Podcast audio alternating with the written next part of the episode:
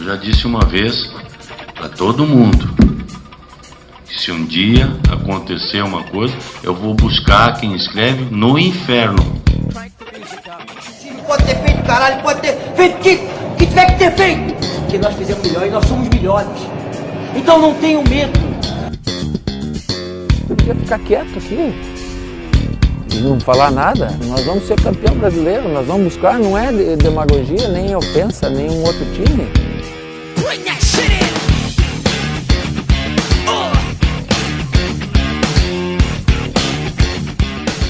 Bom dia, boa tarde, boa noite, nação palestrina. Está no ar o programa de número zero. Isso mesmo, número zero do podcast Jardim Suspenso.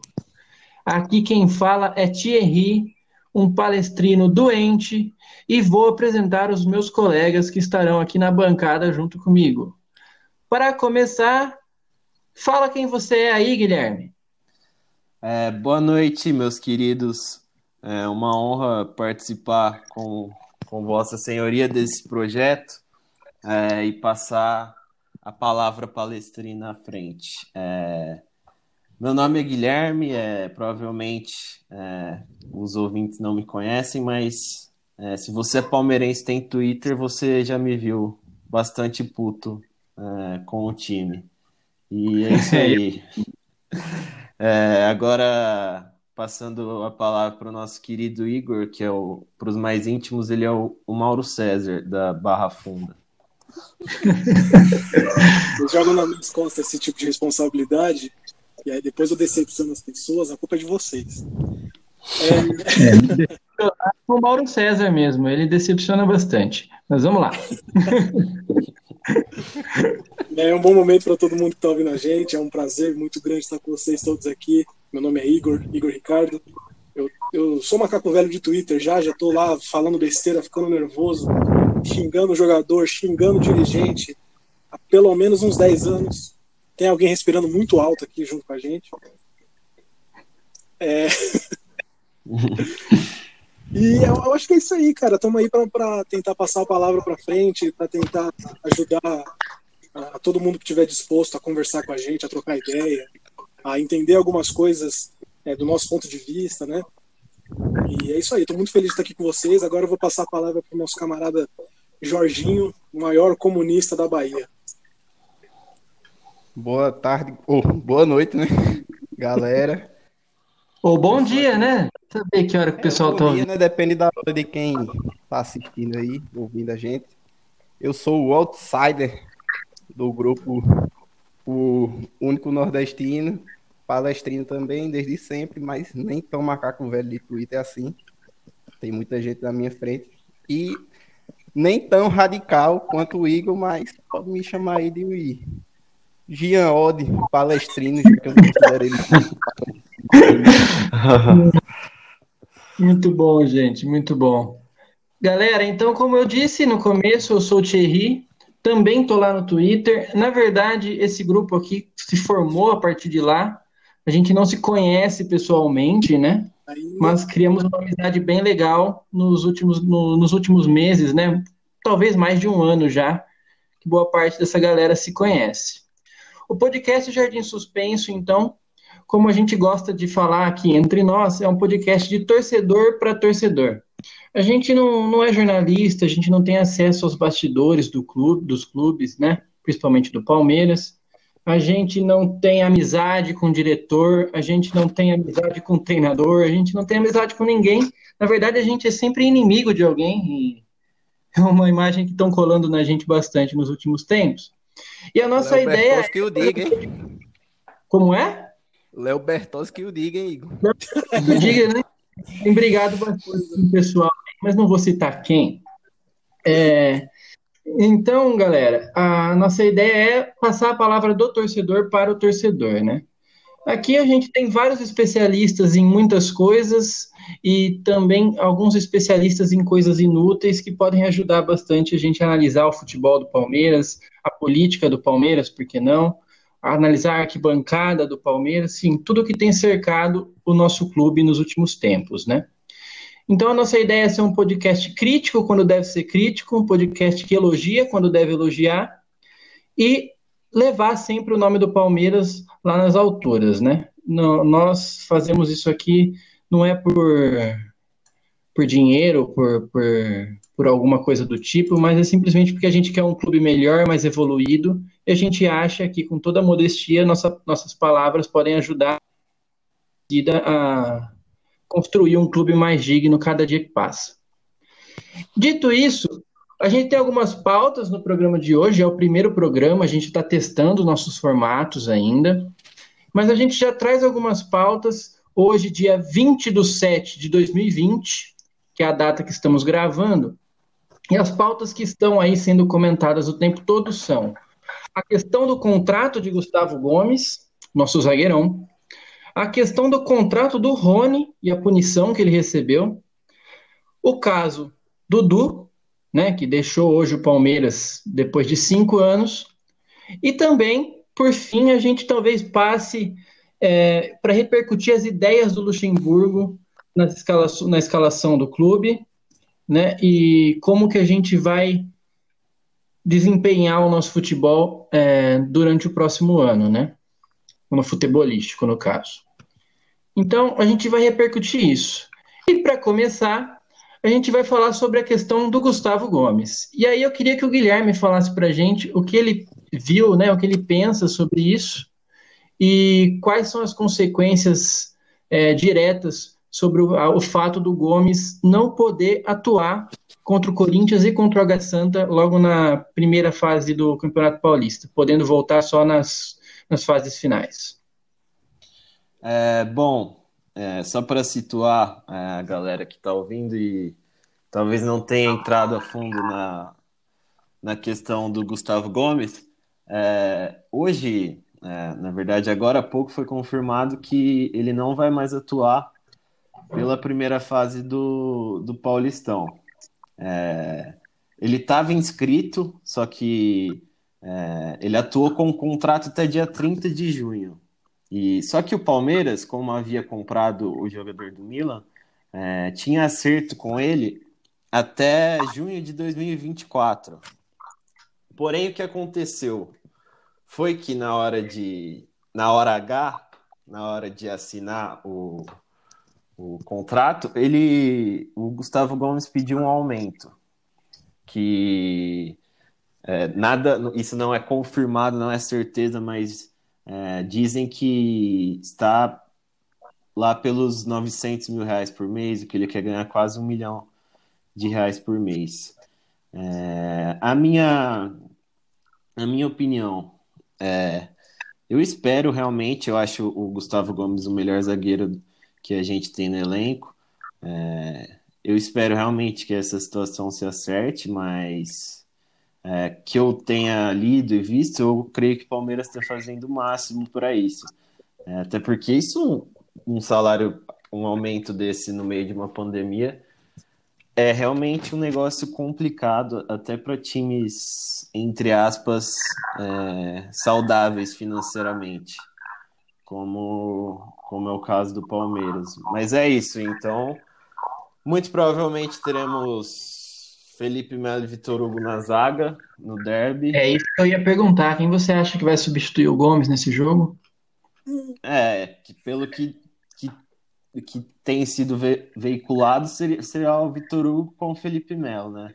Não quer dizer que eu concorde, mas é o que, que eu acho que será. E aí gostaria de passar a, a palavra para o para o meu querido Igor sobre o caso. Vamos lá, né? Antes de mais nada, existe a questão técnica, né? O Gustavo Gomes é um dos melhores zagueiros do país e com certeza o melhor zagueiro do elenco. Ele é um cara que está numa idade de auge, que pode ficar com a gente por muito tempo, e pode se tornar um ídolo e, e, e, tudo mais. Tudo aquilo que todo mundo já sabe a respeito do Gustavo Gomes. Todo mundo, eu acho que dá para dizer aqui que é uma das poucas unanimidades desse elenco? Porém, eu acho que ele, é só um, só um ponto. Eu acho que ele é um dos postulantes, um dos jogadores postulantes a ser ídolo do time, como o Igor falou. Eu acho que é um, talvez um dos únicos aí. Assim, mim, Pode continuar, Igor. Vive, junto com a molecada que tá aparecendo agora, ele talvez seja o único, cara. E dito tudo isso que eu falei, entretanto, contudo, todavia, você não pode se permitir ficar refém do jogador numa situação dessa.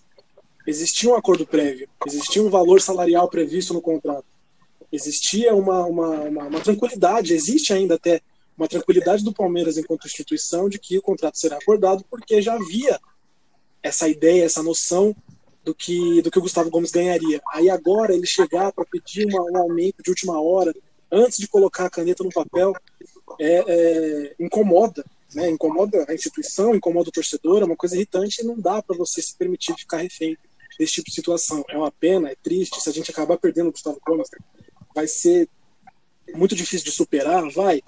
Né? A gente torce para que haja uma. Eu acho que é até mais difícil que a perca do Dudu, viu? Porra, para mim também. No, no cenário é porque, atual, assim, são, com certeza. São, são contextos diferentes, né? Um defensor, um atacante, tudo mais, uma referência técnica. Mas, assim, para repor o Gomes, talvez seria mais difícil do que para repor o Dudu. Isso eu também acho. E, e com uma pitada de, de, de piora da situação, isso acontece tudo na semana de um derby também. Um derby, é como é. se a gente já não estivesse passando por, por, por, problemas o suficiente. É, eu acho que o Palmeiras vai fazer um esforço bem maior até para conseguir chegar num acordo para manter o Gomes, mas é também é necessário que o jogador tenha bom senso, né? Ele tem uma noção de que a gente está passando por um momento de corte de gastos, uma pandemia. Tá? Eu preciso entender, é preciso se colocar no lugar da instituição também, que quer, quer contar com ele, a gente quer contar com ele, a gente gosta dele, mas ele também tem que querer gostar da gente, né? E é isso, cara, o que eu penso. Eu queria saber o que, que, o, que, que o Jorginho pensa disso aí também. Bom, eu penso Fala. o seguinte, eu acho que eu acho que o principal motivo, fator de Gustavo Gomes estar pedindo um aumento salarial é são outros jogadores que mal jogam no elenco, como o caso do Ramires, que ganham mais que ele, ganham mais que ele mesmo com a renovação do contrato, e mesmo assim ele ainda quer, e mesmo assim não jogam. E ele, que é um jogador titular absoluto, como vocês falaram, é o maior postulante a ídolo do elenco atual, mesmo que alguns ainda considerem um não nomeado como ídolo, né? Eu acho que ele se viu nessa posição de ter direito a, um aumento, a pedir um aumento de salário, mas concordo com o Igor que o clube não deve ceder à exigência de jogador, ainda mais em momento de pandemia, é um momento difícil. E entendo que o Gustavo Gomes fique um pouco frustrado, porque tem jogador no elenco que não joga mais de. Que não jogava mais de 18 meses e mesmo assim ganha mais que ele, só que ele fez um acordo e acordo foram feitos para ser cumprido, né?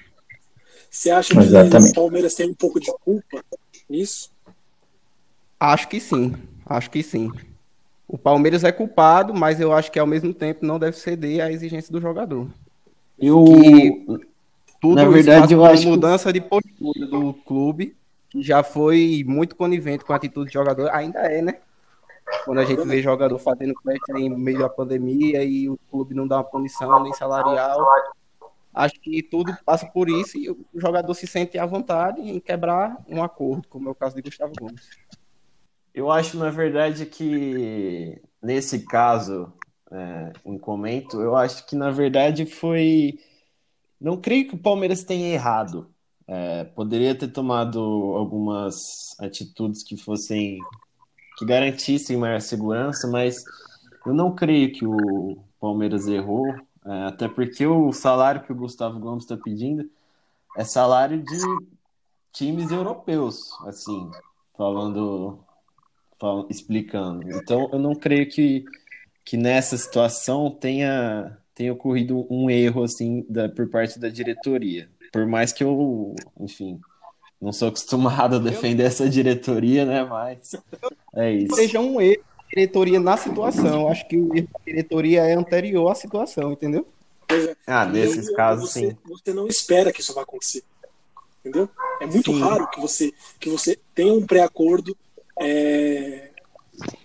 O Palmeiras comprou o jogador, o Palmeiras tinha uma tranquilidade, como eu falei no começo, em relação a essa situação. Aí na hora de assinar, ele dá um passo para trás e fala: Não, eu quero ganhar o dobro. Né? Eu não estou falando que é isso que, uhum. que ele falou exatamente. A gente não sabe se é o dobro. Mas eu quero ganhar X a mais. E o clube não estava esperando aquilo, é, é, é, uma facada nas costas, né, Convenhamos? E os jogadores gostam de, de desistir do, de acordos com o Palmeiras, né? Isso me lembrou o caso Thiago Neves. Acho que vocês lembram. Realmente, a gente tem uma fama muito ruim nesse quesito. É, eu acho, pessoal, que a grande. O que a gente consegue perceber aqui é que o Palmeiras, de um tempo para cá, principalmente na virada do ano, ele tem tentado arrumar a casa, enxugar os gastos, porque estava pagando muito caro para muita gente que não jogava todos os jogos. E o, o, então tem enfrentado essas dificuldades a partir de agora, né? Porque o Palmeiras sempre foi muito permissivo com, com os contratos dos jogadores, só que agora a nossa realidade já não é mais essa.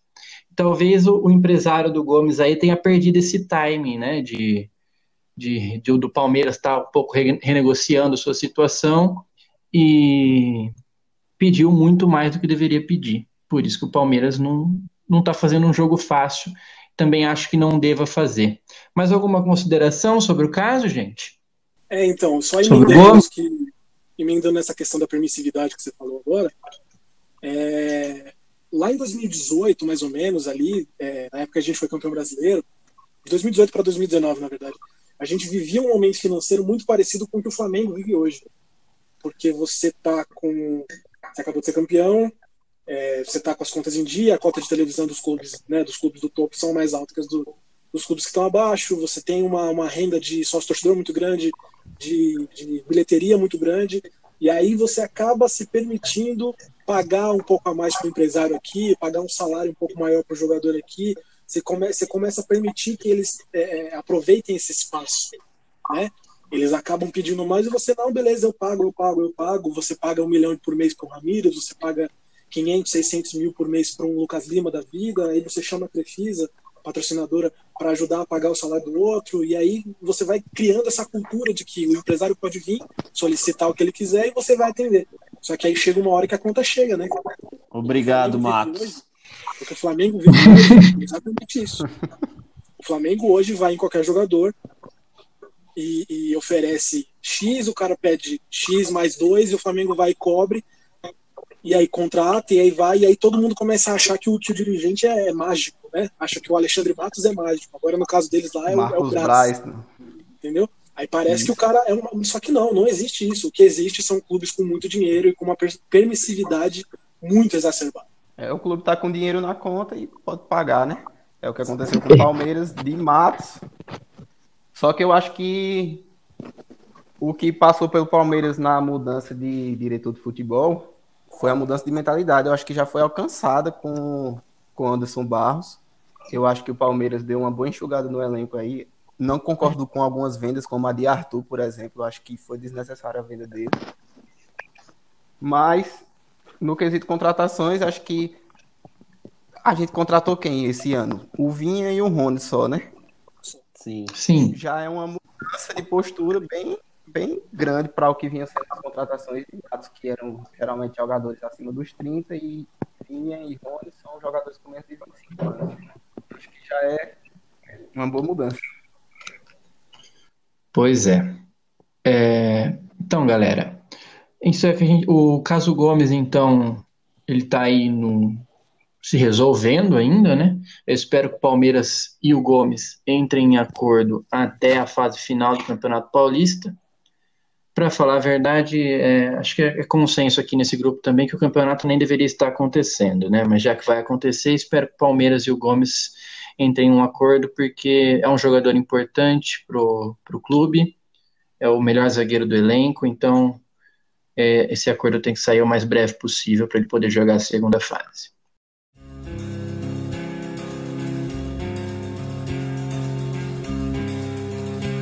É, e o Palmeiras não tem paz, né? Parece.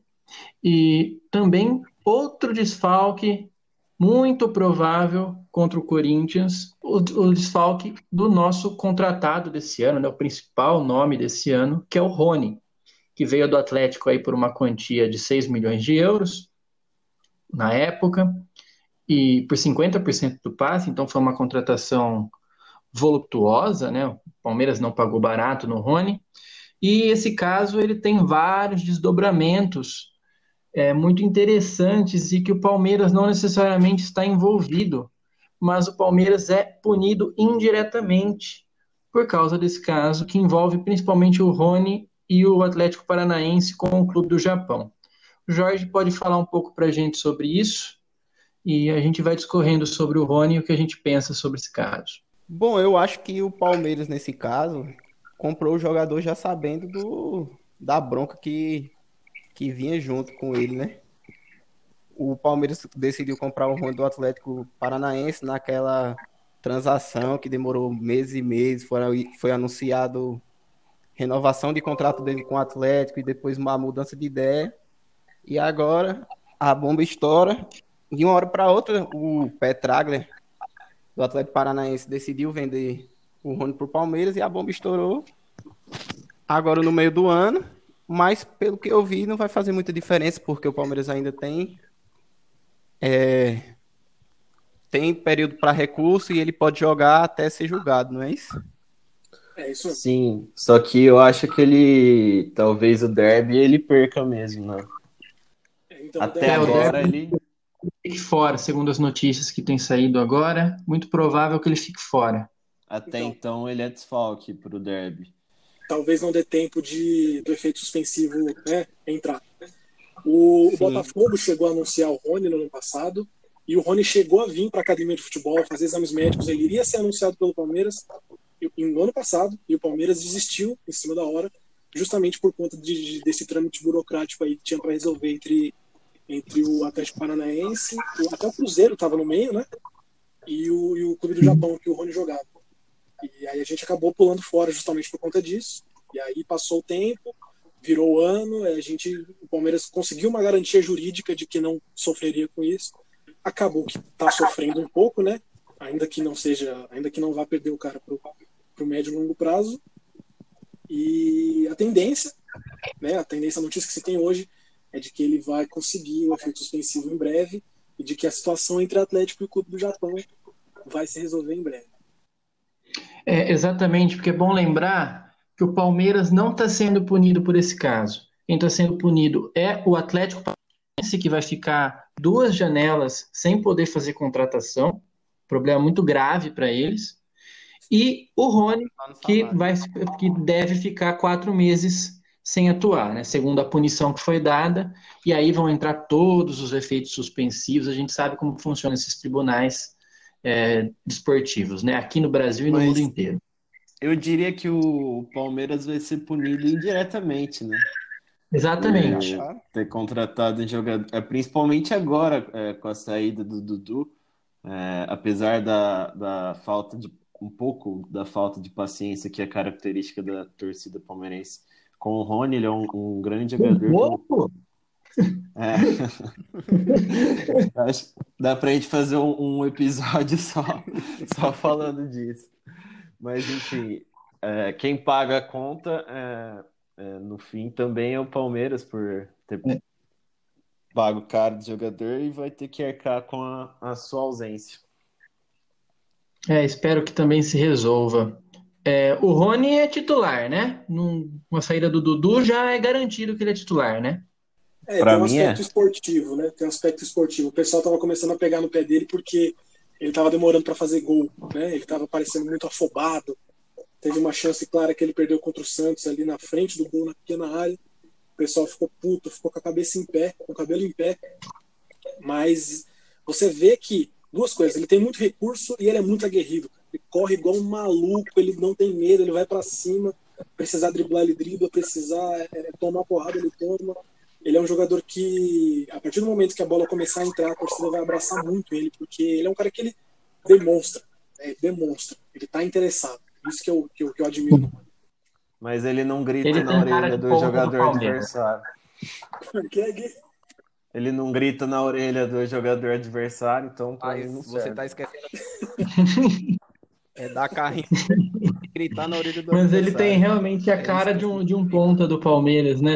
É bem histórico isso, né? Esses pontas que o Palmeiras tem, que são extremamente aguerridos, raçudos, né? E habilidosos, que eu vejo muita habilidade no Rony, né? Ele é um, é, um cara de, de drible, drible em velocidade muito bom. E o Lucha gosta bastante, né? Sim, Também é um caso que eu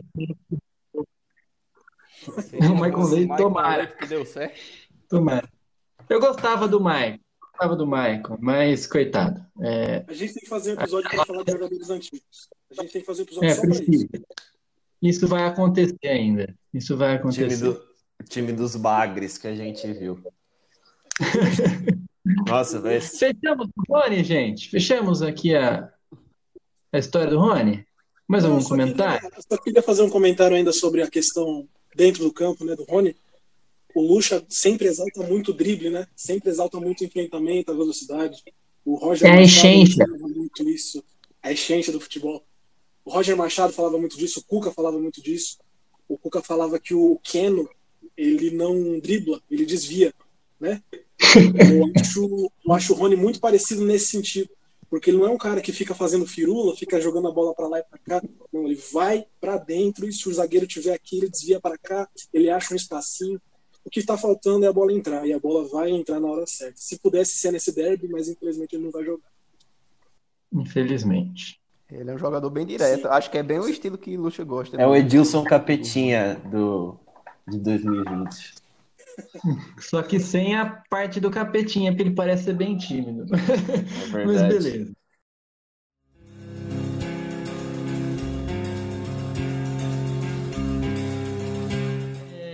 Galera, agora, né, talvez o auge do programa seja os comentários aqui esperados sobre o caso da saída do Dudu, né? O Dudu, depois de cinco anos de Palmeiras, mais de 300 jogos, 70 gols, três títulos importantíssimos na nossa história, né? Campeonato Brasileiro de 2016 e 2018 e a Copa do Brasil de 2015.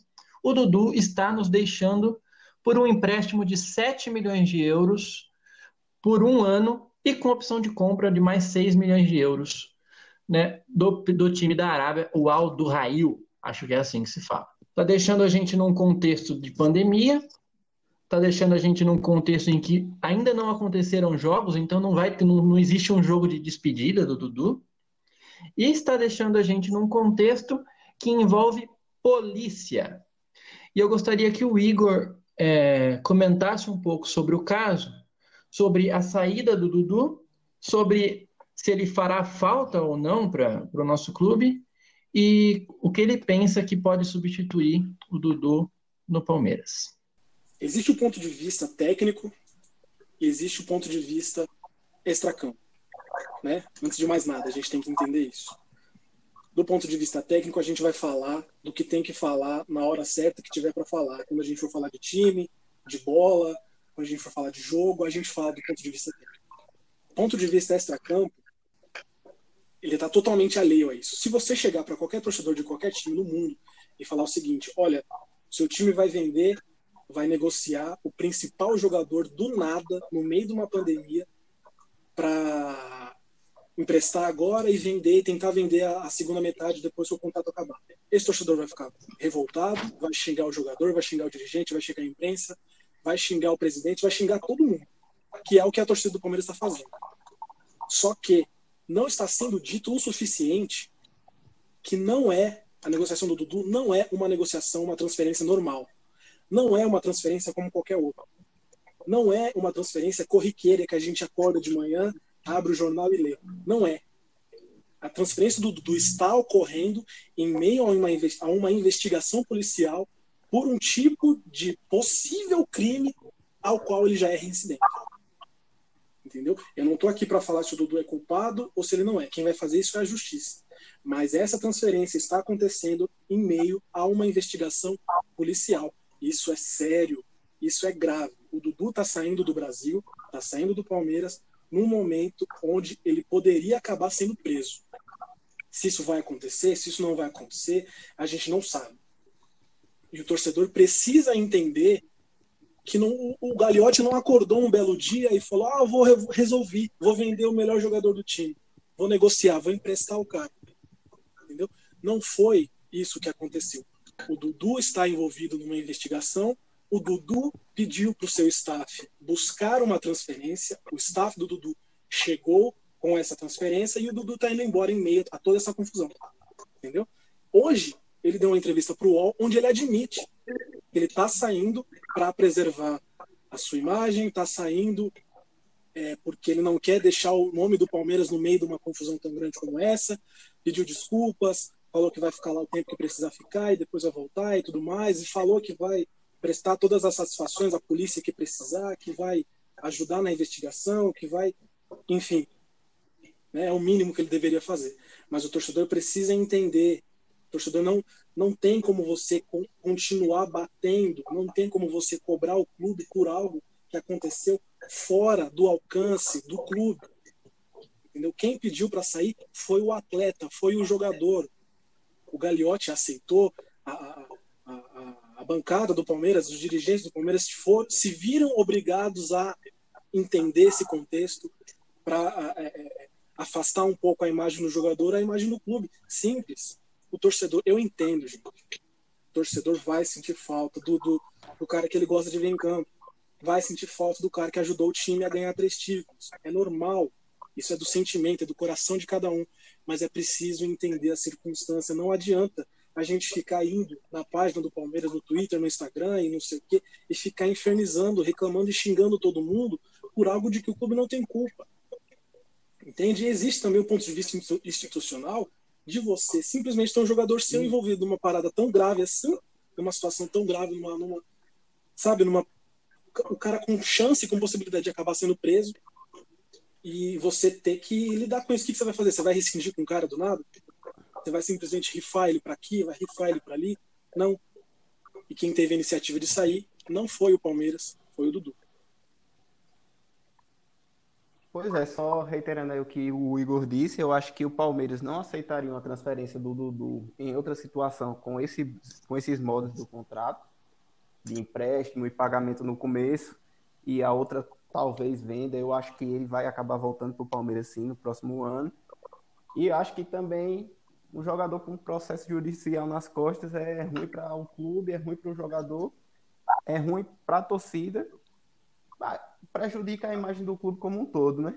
Não dá simplesmente para fingir que nada está acontecendo e do voltar a campo. Eu acho que o melhor a fazer para o Palmeiras foi realmente a venda, o empréstimo no caso, mas certamente a diretoria, não defendendo o Gagliotti, né?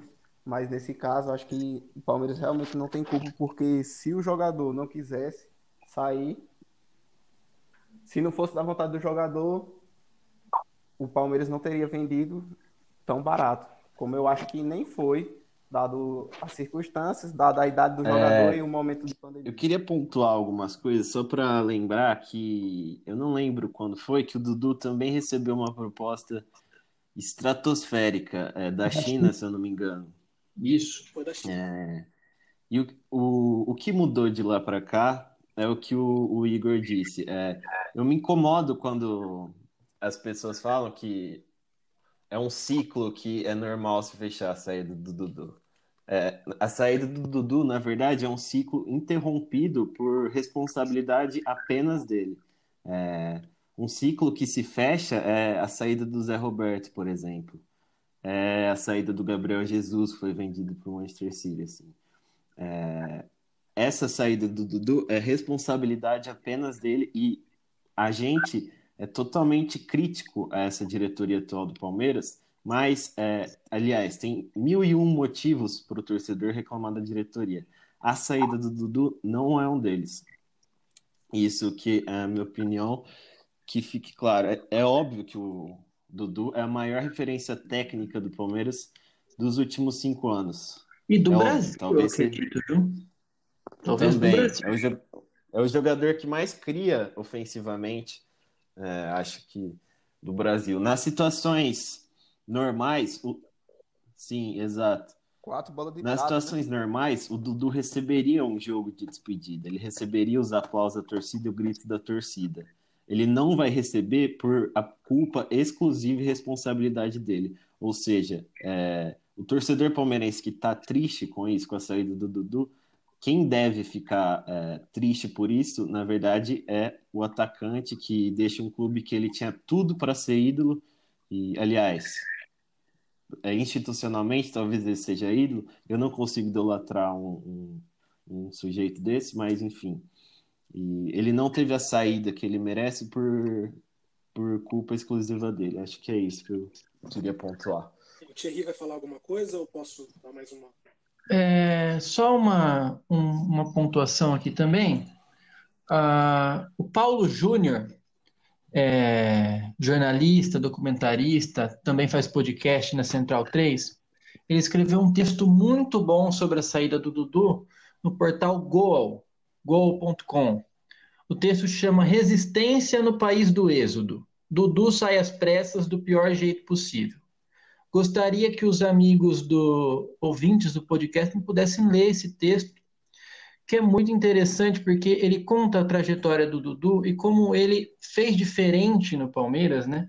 Porque ele, como o D'Alessandro, por exemplo, como o Marcos, Rogério Ceni, como o jogador, o Everton Ribeiro, ele está, ele está vivendo, ele viveu o auge técnico dele no Brasil, o que é muito difícil, né? Um jogador do nível dele. Provavelmente um jogador do nível do Dudu, não vou falar aqui que ele estaria jogando no Manchester City, no Real Madrid, do Barcelona da vida, mas ele provavelmente poderia estar jogando na China, ganhando rios de dinheiro, ou num time médio para grande da Europa, mas não, ele escolheu jogar no Brasil.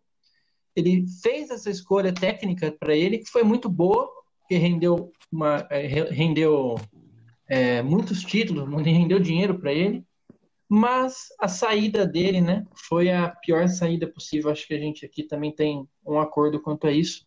Então, é só essa, essa recomendação desse texto para quem se sentir, sentir que deva ler alguma coisa sobre, porque senti que alguns textos de alguns portais eles estão sendo muito é, não sei se medrosos é a palavra, Gui, mas eles estão sendo muito cautelosos ao falar o que deve ser falado, né? E o Paulo ele fala bastante bem no texto sobre isso. Pois e o é, Paulo que é palmeirense também. Né? E o Paulo é palmeirense, palmeirense fanático. Cada portal, cada site, cada instituição, cada jornalista vai ter o seu motivo para deixar de falar alguma coisa ou para falar alguma coisa. Né? A gente não está aqui é, é, para atacar nem para jogar ninguém. E é, é, inclusive esse é um dos motivos da gente estar tá aqui, que é para a gente falar o que a gente julga que precisa ser falado, justamente por não ter nenhum pé é, dentro do clube, por não ter rabo preso com ninguém. Né? A, a ponderação que o Gui fez, para mim, é, é, a mesma linha que eu tenho seguido. Quem perde não é o Palmeiras, quem perde não são os torcedores, quem perde é o Dudu. Sempre, sempre, sempre quem perde é o jogador porque a instituição é maior, a gente não pode se deixar.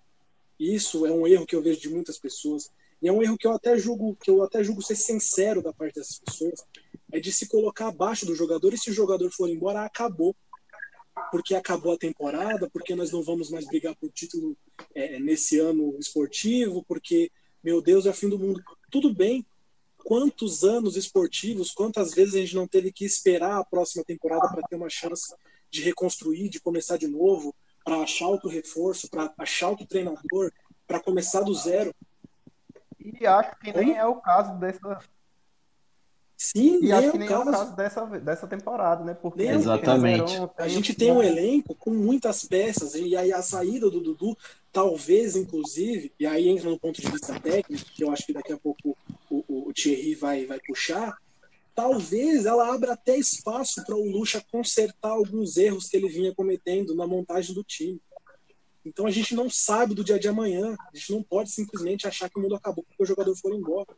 Foi embora. Sabe? Dentro do que ele fez, né, eu não vou, como eu disse no começo, eu não vou, eu não tô aqui para dizer se ele é culpado ou se ele não é. Mas dentro do que ele fez no passado, o crime pelo qual ele foi julgado, e agora ele está sendo reincidente na acusação, eu não gostaria que ele voltasse. Eu prefiro pessoas diferentes, pessoas mais merecedoras, pessoas que, que, que corram pelo certo, sabe? Que, que possam dar exemplo para as próximas gerações, que possam dar exemplo para a molecada, jogadores, pessoas, cidadãos, que a gente possa ter orgulho de ter, não só dentro do campo, de ter fora do campo também, de falar: esse cara me representa, esse cara veste a camisa do meu time, esse cara é foda. O Dudu, por mais que ele tenha nos entregado muito nesses cinco anos, muito, esse esse esse esse fato, né, para ser para ser sutil, que aconteceu da outra vez, da qual ele foi punido, lá antes dele jogar no, no, no Grêmio, esse fato sempre impediu que eu conseguisse idolatrar o Dudu como pessoa. Sempre. Mas esse, mas o que aconteceu depois de a, a esposa dele ter continuado com ele, ter perdoado ele e tudo mais, fez com que eu conseguisse, dentro da minha cabeça, sentir afeto pelo atleta, não pela pessoa, pelo atleta, sem culpa, sabe? E aí vai e reincide mais uma acusação que a gente não sabe se, se ele foi culpado, se ele, se ele vai ser é, é, é, condenado, a gente não sabe ainda, mas a acusação ter reincidido, para mim, é um indicativo muito negativo do comportamento dele fora de campo. É, mais alguma consideração, gente, sobre esse, essa saída do Dudu? Eu acho que tem a parte técnica ainda para falar, né? Se vocês acharem que compensa. É, e aí a gente entra nisso agora, então. Pode ser? Pode ser. Vou puxar aqui para gente. É, o Lucha divulgou não, divulgou não é a palavra correta, né? O, o PVC trouxe para gente, há mais ou menos duas semanas, a escalação que o Luxemburgo pensa logo depois da saída do Dudu. Porque como o Palmeiras vinha sendo escalado, vinha sendo escalado com quatro, com quatro na linha de zaga, dois meia-campistas, no caso Bruno Henrique e Ramires, e com quatro atacantes. E o Lucha forçava muito o Dudu a ser esse cara que flutuava o campo inteiro e jogasse como um meia. Logo depois que se deu como certa a saída do Dudu, o, o PVC um, soltou né, na imprensa a ideia de escalação que o Luxemburgo né, desenvolveu depois da saída do Dudu. E o time base, mais ou menos, seria o Everton, e aí uma linha de quatro na zaga com Gabriel Menino, no caso, porque o Marcos Rocha está suspenso da primeira partida. Felipe Melo, Gustavo Gomes, que aí já é um asterisco também, porque não vai jogar, e Vinha. Pensava no meio-campo com três jogadores que a gente chama costumeiramente de volantes, mas acho que não é a, nomina a nominação correta para se dar nesse caso. O pessoal vai explicar mais um pouco de daqui a pouco que três meio-campos, no caso, o Ramires, o Bruno Henrique e o Patrick de Paula. E na frente, três atacantes: Rony, Luiz Adriano e William. O Rony também tem esse asterisco, a gente não sabe se ele vai jogar. E aí, vamos ver quem vai ser o substituto dele. É... Então, pessoal, o que vocês pensam? Eu queria que vocês falassem aí, cada um, o que vocês pensam sobre essa nova ideia do Lucha, dessa nova escalação, se vocês acham que pode entregar alguma coisa para o Palmeiras. E também depois que vocês falassem sobre as suas ideias para o elenco do Palmeiras, porque afinal a gente é torcedor e torcedor escala o time também. né? Então eu queria que o Gui começasse. Eu estou fazendo por ordem alfabética, viu, gente? Por isso que eu estou passando para o Gui, depois para o Jorge, depois para o Igor, e aí volta para mim. Tá? Então eu queria que o Gui começasse e falasse para nós o que ele pensa dessa ideia do luxo e quais são as, quais são as suas ideias, Gui. Vai lá. Sim. É, bom, para começar, é, eu até brinquei no Twitter sobre isso, que a saída do Dudu do Palmeiras poderia ser tal qual a saída do Coutinho é, do Liverpool. É, em que sentido? É, o, a saída do nosso melhor jogador tecnicamente talvez talvez escancare é, a falta de criatividade da equipe. Porque como o Igor, o Igor vai explicar pra gente depois o porquê do Luxo usar como um meio armador, entre aspas. É, então, essa escalação no 4-3-3, para mim, é, não, não tá, não tá, não estão com as peças é, corretas 100%, mas já é uma melhora significativa. Eu acho que é o começo de um caminho, assim. É, e esse sobre três volantes. É, eu acho que a, a divisão é, de nomenclatura entre.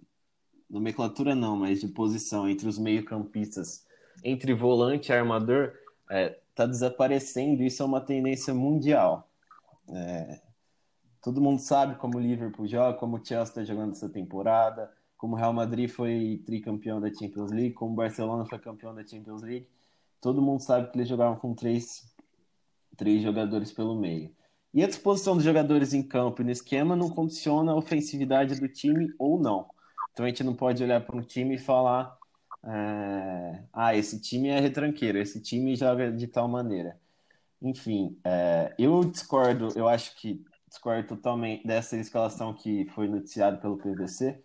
É, um jogo ou outro, beleza, é, mas eu discordo do Gabriel Menino ser deslocado para a lateral direita, porque eu acho que ele tem potencial para ser é, um, um, grande meio-campista. É, a dupla de zaga o Gustavo Gomes tem um asterisco, provavelmente ser o Vitor Hugo e tal. É, eu acho que o Ramires, para mim, não seria o meu titular. Ah, eu esqueci de falar do, do Felipe Melo, mas enfim.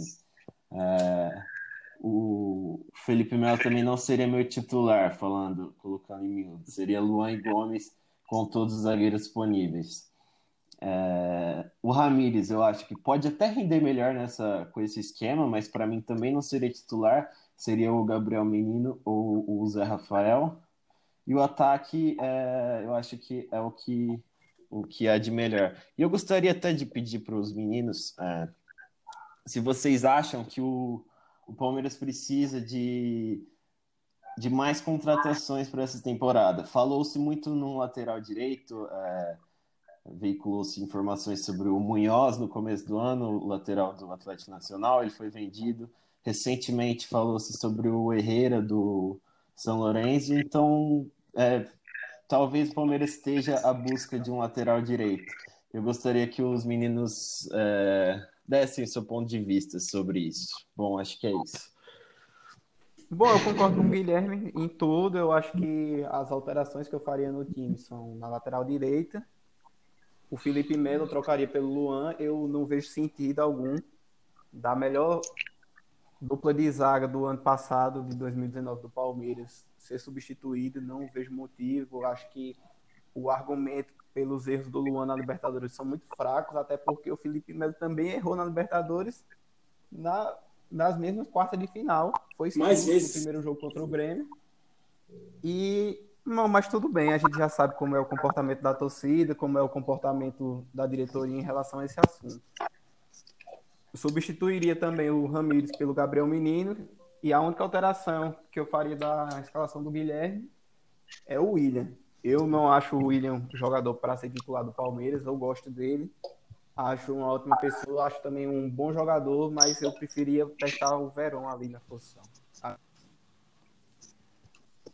Então, antes de mais nada, vou aproveitar aqui que é o primeiro episódio para falar que eu sou extremamente fã do Luxemburgo gosto demais da pessoa, gosto demais da história, gosto dos trabalhos que ele fez. Sou vidrado nos times de 93, 94, 96, 2008, que foi o primeiro título que eu vi como torcedor, que eu era moleque ainda. Eu acho que vocês aqui também, né, são todos muito fãs do Luxo. E toda e qualquer crítica que eu for fazer ele tem a ver estritamente com o trabalho. Tá? Porque às vezes eu posso ser um pouco mais duro, um pouco mais ríspido, e pode parecer que eu não gosto do Luxo. Eu gosto muito. Dito isso, vamos lá. É, a gente é luxemburguista nesse programa aqui, tem que lembrar é isso. Luxemburguista, tanto que na vinheta já está ali a vozinha dele, né, na pré-eleição de 2008, enfim. Vamos Exatamente. Lá. Quando o Palmeiras tomou um não do São Paulo e acertou com o Lucha no outro dia, no outro dia foi uma coisa assim muito rápida. Eu lembro que, sei lá, na quinta-feira deu errado com o São Paulo e no domingo o Lucha já estava aqui em São Paulo, já tinha sido anunciado e apresentado. Quando isso aconteceu, eu conversei com os camaradas aqui do grupo, da, da, daqui do, do podcast, do nosso grupo que a gente participa. Eu falei, não, gente, o Vasco do Luxemburgo é um time extremamente organizado, extremamente intenso.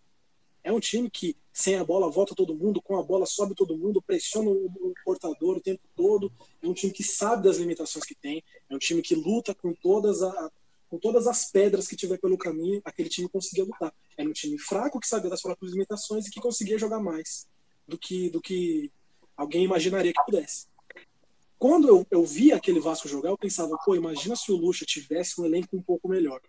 E é o caso no Palmeiras. Quando ele veio para cá, eu falei, ele vai ter um elenco melhor para fazer o que ele fazia no Vasco. Dito isso, talvez o Palmeiras consiga ter um time bem interessante assim. Só que aí chegou na prática, chegou na prática, a sensação que me dá é que ele escolheu o time pelos nomes dos jogadores, não pelas características, não pelo nível de intensidade que eles podem empregar, né? O Ramires ser titular não se justifica, entendeu? Ele pega Você acha que o Lucha tá, tem uma ansiedade para se provar novamente? Como? É boa pergunta.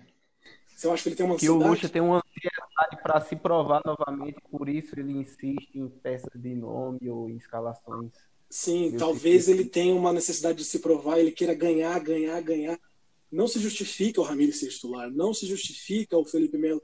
Ele tirar o Felipe Melo do meio campo, ele identificou esse problema, que é um problema que a gente, que eu enxergo já desde, desde 2017, né, que o Cuca também enxergou, e que foi demitido, pagou caro por isso. Tira o Felipe Melo do meio campo, mas coloca na zaga, ao mesmo tempo que ele quer jogar com uma zaga marcando lá no meio campo, com um cara tão lento desse.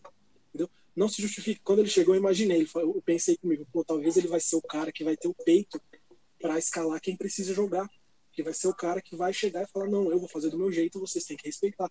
Porque era isso que ele fazia. É isso que ele fez a carreira dele inteira. Né? Então, falando de time, a zaga, para mim, tem que ser a zaga que ficou quase mil minutos em 2018 sem tomar gol. Gomes Luan. Gomes não joga, entra o Vitor Hugo. Pronto, acabou. Na lateral direita, a gente tem o Mike. Não sabe se o Mike tá jogando. Tudo bem o menino jogar na lateral um jogo ou outro. Tudo bem. Mas para mim, o menino tem que ser o titular na vaga do Ramires. Tem que ser Patrick de Paula, Ramires e Bruno Henrique. Bruno Henrique, artilheiro do time em 2018, tem uma chegada absurda na frente. Como é que você olha pro Bruno Henrique e chama ele de volante? Bruno Henrique é meio campista, né? Aí na frente, entre os atacantes, eu não tenho muita preferência. Falar para vocês, eu gosto muito do Luiz, para mim o Luiz tem que ser o titular na, na camisa 9, mas aí nas beiradas pode ser o Rony o William, pode ser Rony e Veron, pode ser Veron e William. Para mim, tem, tem, tem esses três aí. Eu tô tranquilo, independente de quem jogar. Mas, assim, as minhas grandes questões com o time, com o que o Lucha vem fazendo, é o que eu, que eu acabei de, de, de apontar. A falta de, de, de. Não, não vou falar que ele não está tendo peito, que ele não está tendo liderança nem dominância. A questão não é essa. A questão é que ele parece. É, é, tem uma necessidade, é o que o Jorge apontou, uma necessidade muito grande de ganhar, de se provar de mostrar que ele não está ultrapassado, de mostrar que ele não, é, não virou o personagem que as pessoas tentam pintar em cima dele. E aí acho que talvez por isso ele, ele, ele acabe tropeçando em algumas coisas. né? Eu acho que essa ele- insistência da mudança de posição do Felipe Melo é um grande, um grande apontamento para esse essa ansiedade do Lucha de se provar novamente.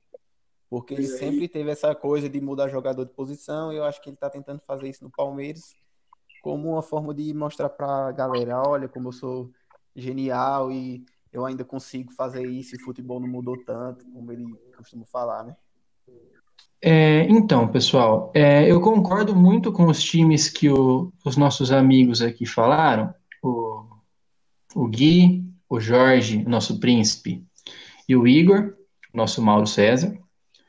É, eu gosto também da ideia do Luxemburgo entrar no 4-3-3 com esses três jogadores de meio campo, que não, não são necessariamente volantes e também não são necessariamente meias armadores, né? Inclusive, a ideia do meio armador, eu tenho um pouco de preguiça dela, porque fazem, sei lá, 10 anos que o Palmeiras está atrás de um meio armador e não encontra. Talvez seja porque essa função esteja morrendo, né? Mas papo para outra hora. Como é? Vocês vão ver eu reclamar muito disso ainda. É, então, o Igor, ele, ele é um, ele é reconhecido por reclamar muito. Ele odeia a camisa número 10, para ele a camisa número 10 deveria ser aposentada. Brincadeira. Então, Principalmente gosto com o Valdívia vivo, né? Enquanto o Valdívia tiver perna, as pessoas vão pedir o Valdívia no Palmeiras. O coitado Exatamente. pode estar aposentado. Impressionante.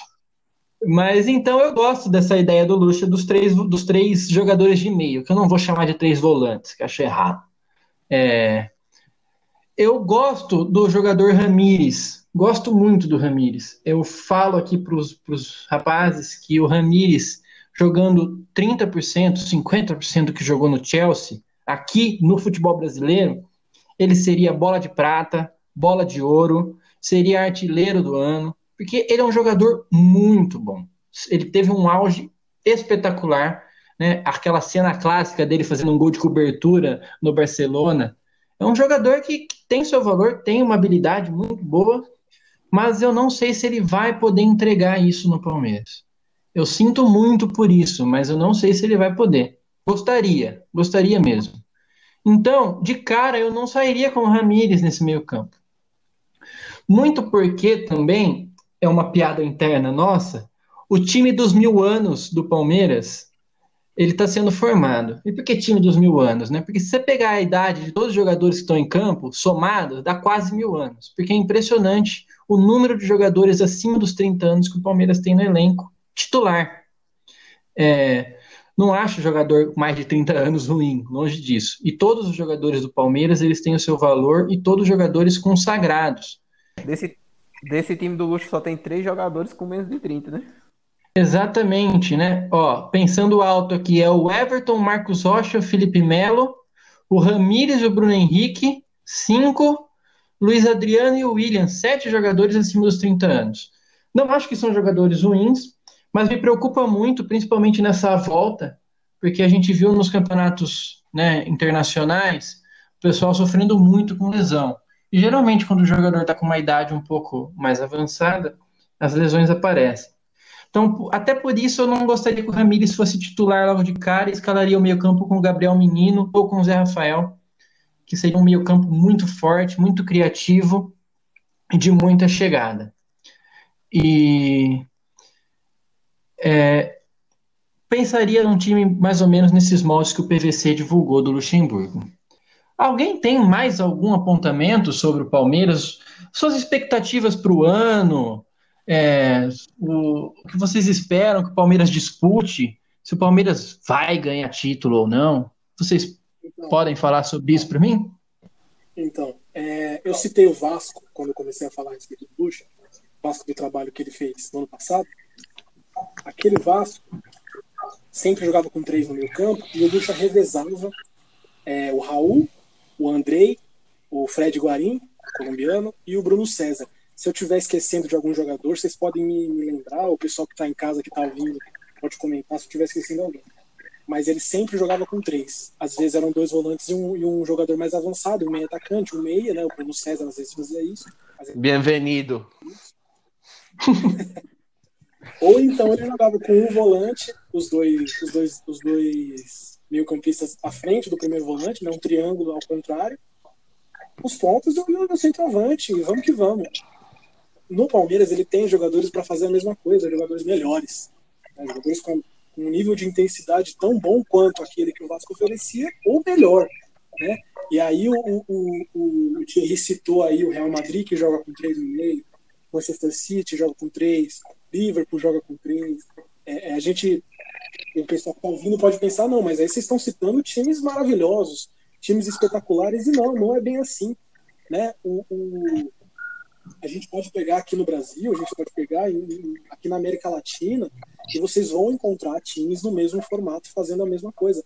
A, a tal posição, a tal função do meia, camisa 10, armador e tudo mais, ela ainda pode existir pontualmente, você vai achar um aqui, você vai achar um ali, mas ela tem sido cada vez mais rara e ela é uma coisa, uma, uma coisa muito, muito, como posso falar, muito subjetiva porque às vezes um camisa 10 pode ser um ponta de lança que pisa na área, pode ser um cara que vem buscar a bola lá atrás, pode ser um ponta que cai por dentro, sabe? Pode ser milhares de coisas diferentes. Pode ser o Riquelme, pode ser o Alex, pode ser o Messi, pode ser o Djalminha, pode ser o Rivaldo.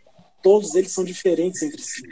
Né? Não adianta você ficar obcecado com uma ideia individual enquanto você deveria ter uma ideia coletiva. E o Palmeiras não tem uma ideia coletiva há muito tempo. Pelo menos há uns quatro anos aí, desde que o Cuca saiu, no mínimo. Eu ia Só citar. Que o Igor disse, Pode falar, Jorge. O... Até a própria montagem do Liverpool também, se você for olhar, não são feitas de jogadores que eram consagrados antes de chegar ao Liverpool, né?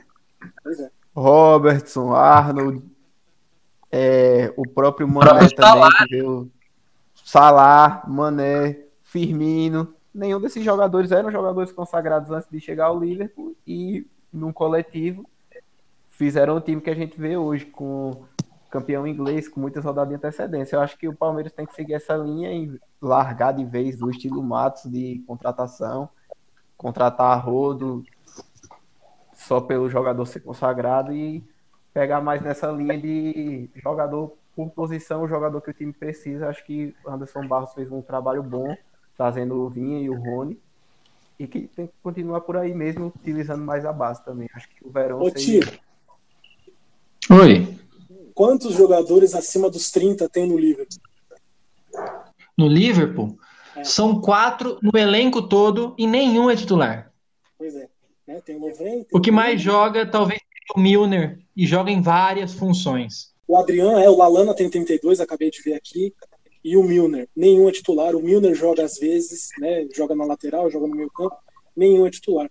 Futebol, minha gente, é intensidade. Intensidade. Mas isso é assunto para outro, outro, outro episódio, né? A questão da intensidade, a questão do, do, da aplicação, enfim. Depois a gente conversa mais sobre isso.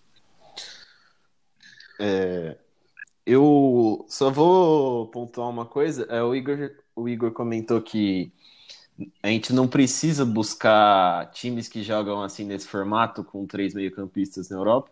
Na verdade, a gente não precisa nem sair de casa, porque o Palmeiras foi campeão brasileiro em 2016, jogando a maioria do campeonato dessa maneira, né? É, Sim. Enfim, e eu acho que até a gente pode emular uma, uma formação parecida, assim. É, enfim, acho que é isso. Mais alguma consideração, gente? É, eu acho que o time de 2016 é o melhor exemplo possível, né? Para a gente não ficar muito sonhando com coisas irreais, né? A gente tinha o Thiago Santos, Moisés, o Tietê, depois o Cuca trouxe o Jean para o meio, trouxe o Zé para o meio, Cleiton Xavier jogou mais a primeira metade, né? Tática, né? Tanto na montagem do elenco quanto taticamente, falando. Com certeza. Pergunta relâmpago. Galera, resposta rápida de vocês. Sim ou não? O Palmeiras briga por título esse ano? Guilherme? É, meu lado realista diz que não e meu lado otimista diz que sim. A ver. Jorge? Acho que briga sim. Tem estrutura, tem elenco. Acho que dá para brigar por Libertadores e Copa do Brasil. Igor. Brasileiro. Eu? Eu acho Você. que eu acho que se o Lucha acertar muito dentro de coisas que ele mesmo acredita, dá. Se ele continuar fazendo a mesma coisa que ele estava fazendo, refém do, do elenco, ou de qualquer outra coisa que seja, se continuar do jeito que estava, não. Tá certo. Pessoal, então eu vou encerrar o programa aqui, sem antes, claro, é, deixar de pedir para vocês nos seguir nas redes sociais. Na verdade, na rede social, né? A gente entrou no Twitter agora, que é por ali que a gente vai começar a divulgar o nosso podcast. E a nossa arroba é arroba underline Jardim Suspenso. Porque alguém já tem o nome Jardim Suspenso e a gente está sem grana para pagar ainda. Mas em breve a gente compra. e então nos sigam lá. O nosso canal de YouTube está colado na descrição do Twitter e a nossa, o nosso podcast vai ser colocado no YouTube também e distribuído né, nos principais agregadores de podcast. De acordo com o tempo, quanto o tempo for passando, a gente vai melhorando a nossa divulgação e vai estar em todos os lugares. É... é o nosso patrocinador também, viu? Viva Esporte. Exatamente. Siga o nosso patrocinador. É... Dá tchau aí, Gui. É, muito obrigado aos camaradas. Foi uma, uma experiência ótima e espero que a galera goste. É, eu vou abrir também para dicas aí que a galera, se a galera quiser que a gente coloque algum assunto na pauta, podem ficar à vontade aí nas redes, na, no Twitter que o Thierry passou. E creio que é isso. E para nossa, quem quiser comprar a versão premium com, a, com os erros de gravação também, pode pode falar com, com o nosso âncora aí. E um abraço a, a todos e boa noite. Jorginho, dá tchau pro pessoal. Boa noite aí, galera. Foi uma experiência boa demais estar aqui com vocês. E é isso. E sigam o patrocinador, que é o mais importante também. Que sustenta o podcast. Fala o patrocinador, você pois manda é. seguir, não fala. É, eu já Faz falei, rivesports.br, melhor loja de camisa aí do Brasil, importado melhor que original. Igão, dá tchau pro pessoal. Obrigado, rapaziada. Todo mundo teve a paciência de ouvir a gente dando palestra e pistolando. E a gente ainda vai né, abrir para sugestões, a gente vai é, é, depois fazer aí, talvez, quem sabe, um perguntas e respostas aí do pessoal que quiser mandar pra gente. E é isso aí, toda semana nós vamos estar tá aí, compartilha com seus amigos, manda no grupinho, você conhecer, e, e vamos seguindo junto. E é isso aí, até a vitória. Então tá certo, pessoal. Quinta-feira a gente volta repercutindo o jogo contra o Corinthians aqui no podcast. Então, em breve a gente conversa. Um abraço também a todos e a todas que nos acompanharam nessa hora. Peço desculpa aí por algumas por alguns erros, porque a gente está aprendendo ainda com esse negócio de podcast. Ninguém é profissional aqui, como a gente disse, é torcedor para torcedor mesmo. Grande abraço, bom dia, boa tarde, boa noite, boa madrugada, bom momento. Adeus.